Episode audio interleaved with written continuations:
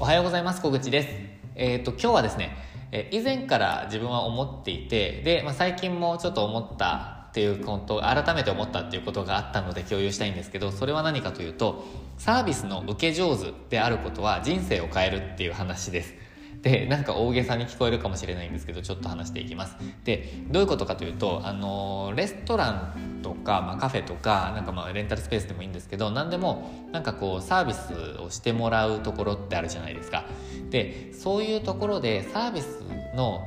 サービス自体がいい悪いってあると思うんですけど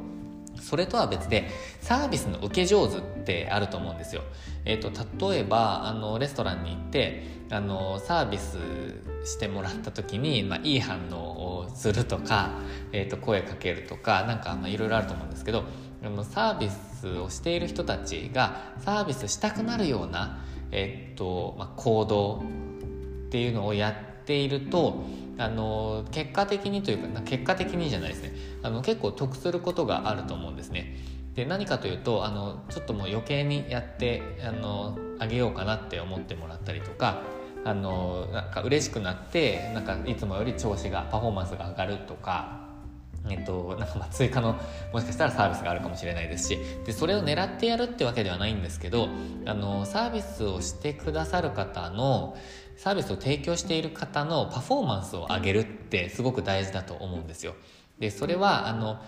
得か得じゃないか損得感情で考えてもそうかもしれないんですけどなんかこう、まあ、このよなんかなんていうんですかね大げさですけど世の中をなんかちょっとでもプラスにするというか良くするには本当にすごくいいことだと思っているんですね。であのサービスの受け上手ってどんなことかというとなんかこう、まあ、相手が喜ぶかどうかっていうのをなんか考えているとあの自然とサービスの受け上手になっていくと思うんですね。例えばなんかちょっとこう声が聞きやすいとか笑顔がいいとかなんかこう説明が分かりやすいとか、えっと、っていうのを、まあ、ちゃんと口にすると。なんか先先日あの思っていることは口にしないと伝わらないっていう風な話もしましたけどあの本当にそのこの点でもそうだと思うんですよね。ちゃんと少しでもそう思ったならあのちゃんと声に出して相手に伝える。それがなんかすごくサービスをしている側にとってはすごくなんかやる気になると思うんですよね。でえっとそれが実際には自分にももしかしたら返ってくるかもしれないですし、まあ、なんか世の中をちょっとでも良くしてるって自分はなんとなく思っています。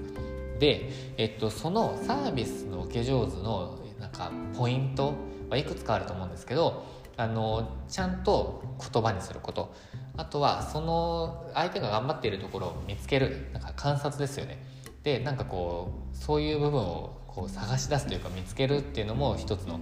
えーと、コツ手段だと思います。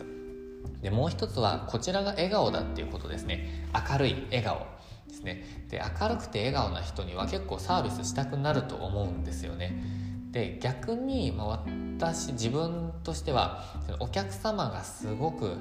まあ、反応がない暗いっていう方だとなんかこうあれって思っちゃうんですよね。なんとなく。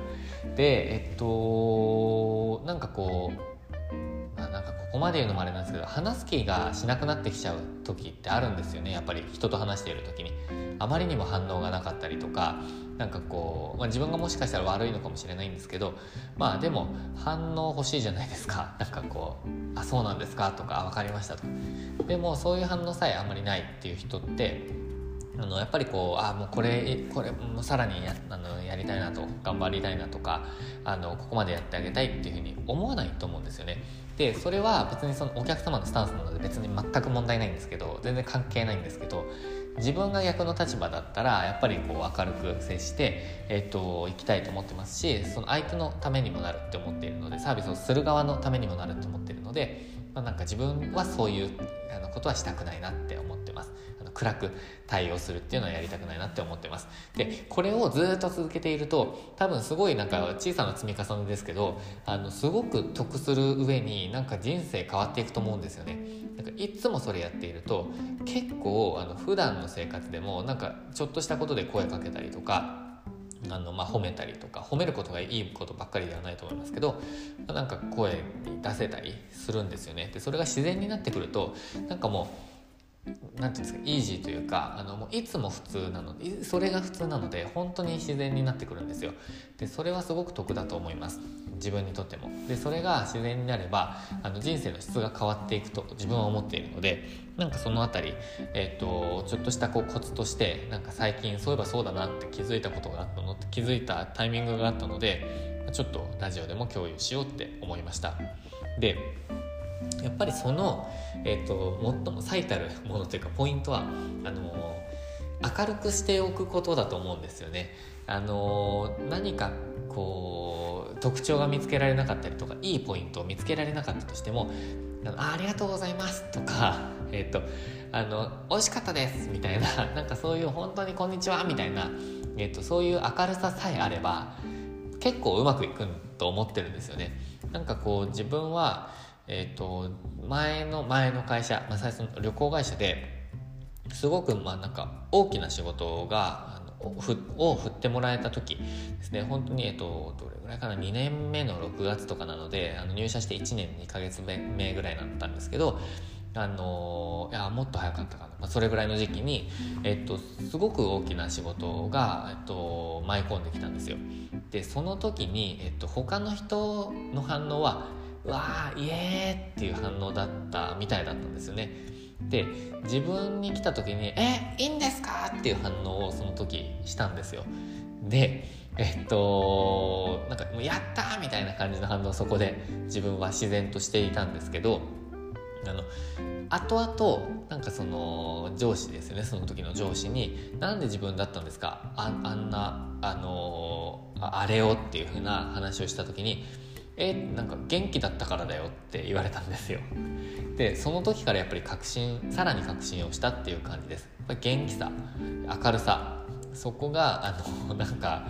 最も大事っていうふうに思いました。でもちろんそこに実力とかなんかこういろんなものがあの合わさってもっともっと強くなるとは思うんですけどやっぱり取っかかりはあの明るさだなってなんとなく自分は思ってます。で明るければ相手にもなんかこう、まあ、力を与えられるっていうかなんか元気にすることができるって自分は思っているので、あのー、なので、まあ、相手がもし暗かったとしてもなんか暗く合わせるのではなくてもうなんかまあ、明るくしておくっていうのは大事かなと。で相手が悲しんでいる時などはまた状況が変わると思うのでいや大丈夫だよなんとかだよみたいなのはあの合わないシチュエーションはあると思うんですけどそこはもう本当空気読んでくれって感じなんですけど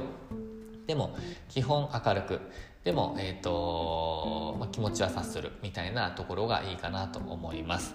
ということでなんか今日は精神論みたいな感じの話も出てきてしまいましたけどでもそこすごく、えーと、ちょっとでも意識すると、えー、なんかこう質が変わってくると思ったので共有しましたちなみにさっき「意識すると」って言ったんですけど自分はあの「意識すると」っていう言葉がすごい嫌いなんですけどこういうところの「意識すると」っていうのはあの